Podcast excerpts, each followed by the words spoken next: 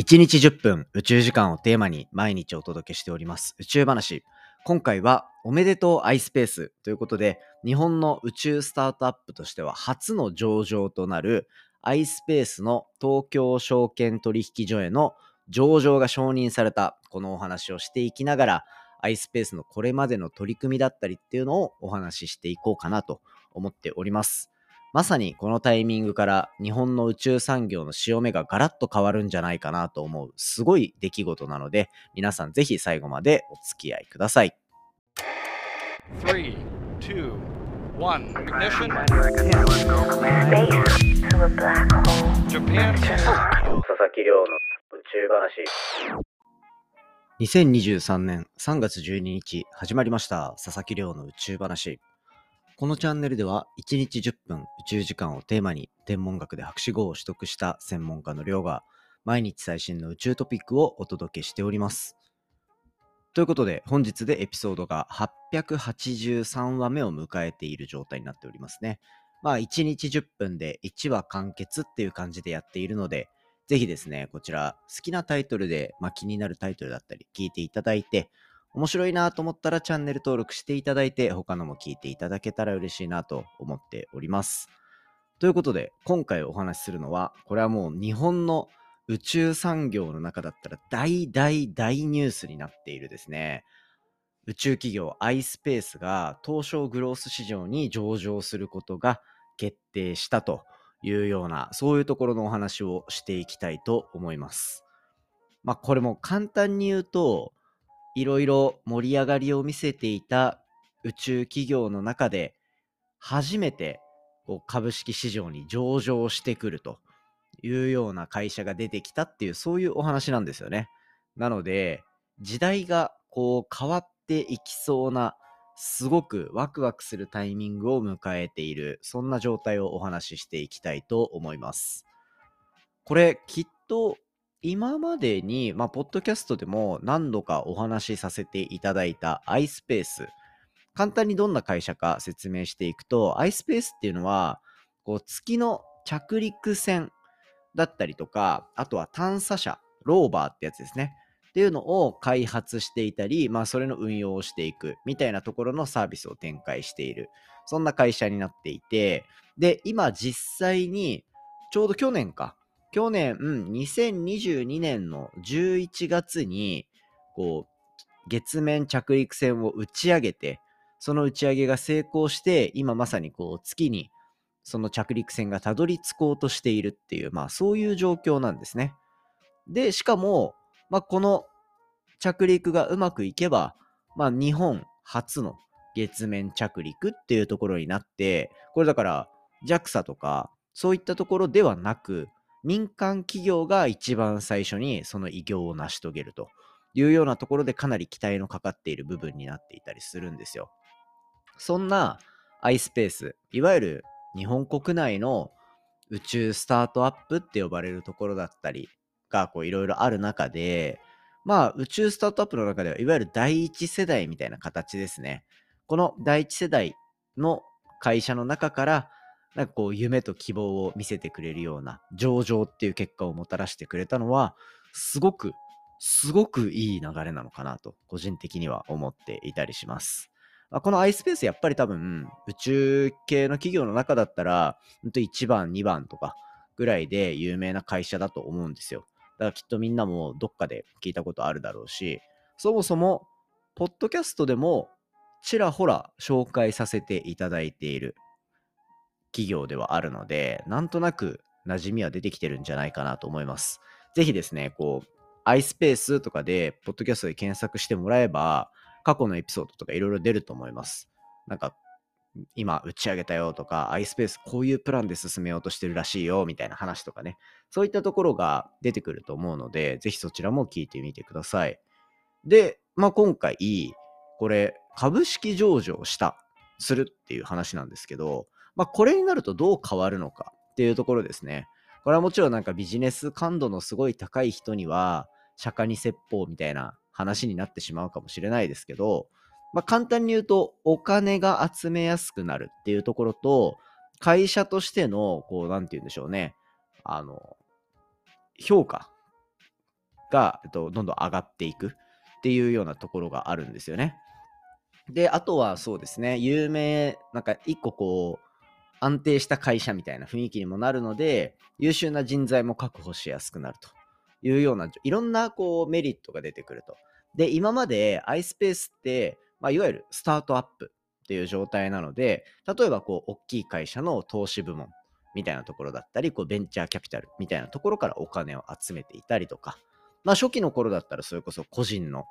こう投資家からお金をもらったりとかもきっとあったと思うんですけど、それでこれまでの、え、ー、と、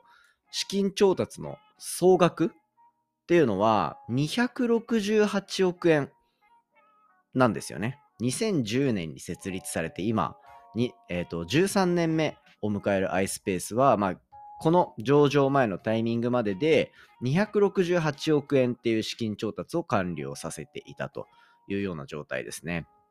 なので、これ、もうすごいじゃないですか。268億ガーって集めて、もちろん次のミッションも見据えてやっているとは思うんですけど、ようやく今、月面に物が届けられるかどうかみたいなところなわけですよ。結構やっぱスケールの大きさというか、足の長さみたいなところっていうのはすごい感じるなっていうところはあると思いますね。まあそういったところで、まあ今回株式の、えっ、ー、と、公開がされるってことじゃないですか。上場され、上場するっていうことは。なので、こうすると何が起こるかっていうと、こう普通の一般人でもその株式を購入することができるというところで、こう、例えば宇宙話を聞いててとか、あとはまあいろんなところもメディアとかも出てますから、そういうの見て、わ、これはもう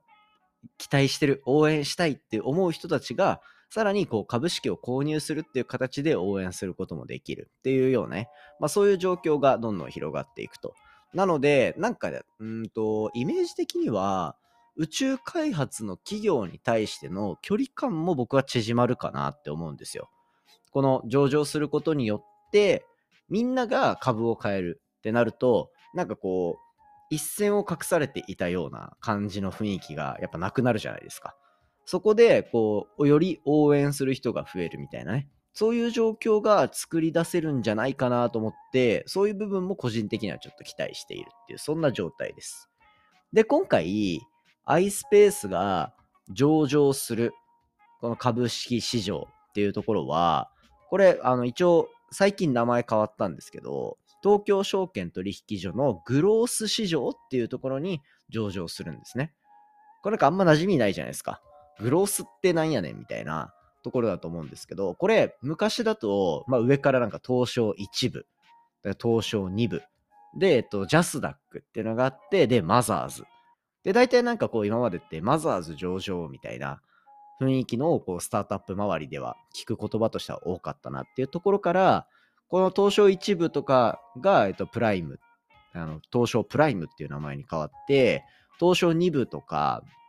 あとはジャスダックって言われてたとこがスタンダード、東証スタンダード。で、えっと、もう、ジャスダックとマザーズみたいなところが振り分けられるのがグロースみたいなところになっていて、この3段階の編成になっている中で、まあ、今回、えっと、グロースに、まあ、ちゃんとこう市場の中に入っていったっていうような状態ですね。そういったところで、まあ、状況大きく変わっていってるなっていうところと、本当におめでとうございますっていう気持ちを伝えたいなっていう2つが、まあ、今回この、今回のこの話を、ポッドキャストでしようと思った大きなきっかけですね。まあ、国内には今もう、どんぐらいあるんだろう。一時期まではなんかよく個数の話してたんですけど、1年半、2年前ぐらいまで多分50個とかだったのかな ?50 から60ぐらいっていう話を2年前、3年前ぐらいかなしていた記憶があるので、そこからその時には聞かなかった企業名だったり、多分別にまだ大きいこうサービスドーンってやってないけど、宇宙企業としてスタートしてる会社もあると思うので、そうすると多分100ぐらいあるのかなっていうふうに思いながらすると、やっぱそこの会社の中にも希望の光が見えてくる。宇宙企業でも上場できるんだっていうところですね。っていうのは、ちょっとこう、これからワクワクする部分になってくるかなと思います。ぜひですね、いつか、あの前、えっと、スペースタイドっていう宇宙ビジネスカンファレンスに、まあ、メディアパートナーとして参加させてもらってましたけど、あの、その場で iSpace の方とお話しすることがあったんですよ。で、その時に、聞いてますって言ってくれて、めちゃめちゃ嬉しくて、iSpace にまで届いてんだ、このポッドキャストっていう気持ちになったところから、ちょっとなんかバタバタしててなかなか、ね、出てもらうっていうような手はずまで整えれてないですけど、ぜひですね、なんかこう、落ち着いたようなタイミング、ここから本当に落ち着くっていうことがあるのかちょっとわからないですけど、ぜひですね、出てもらえたら嬉しいなと思っていたりするので、あの、もし出た時はぜひ皆さんね、聞いていただけたら嬉しいなと思っております。とにかく本当におめでとうございますっていうところだけ今回放送で伝えて、だって11月に月に向かって打ち上げる着陸船をこう打ち上げてた。で、今このタイミングで上場の話っていうのが発表できるってことは、もうそのタイミングってめちゃめちゃバタバタのはずじゃないですか。で、だからそのなんか大きいな会社としての偉業を2つ成し遂げるみたいなところって本当にすごいなと。まあ多分その打ち上げが成功して、もう確実にこれ月面いけるなみたいな雰囲気が出たからこそのこう上場への後押しみたいなとこもあったと思うので、本当に今回のこのタイミングっていうのは、少なくともこう宇宙話聞いてるみんなには頭の中に入れといていただきたいなとここから多分潮目が絶対に変わるぞっていうところだと思っているので、ぜひですね、これからもこういう会社、どんどん、ポッドキャストを通して応援していけたらと思っております。そんな感じで、今回のお話は以上にしていきたいと思います。今回の話も面白いなと思ったら、お手元の Spotify アプリでフォロー、フォローボタンの下にある星マークですね。こちらからレビューいただけたら嬉しいです。番組の感想や宇宙に関する質問については、Twitter のハッシュタグ宇宙話、から募集しております。じゃんじゃんお寄せいただけたら嬉しいです。それではまた明日お会いしましょう。さようなら。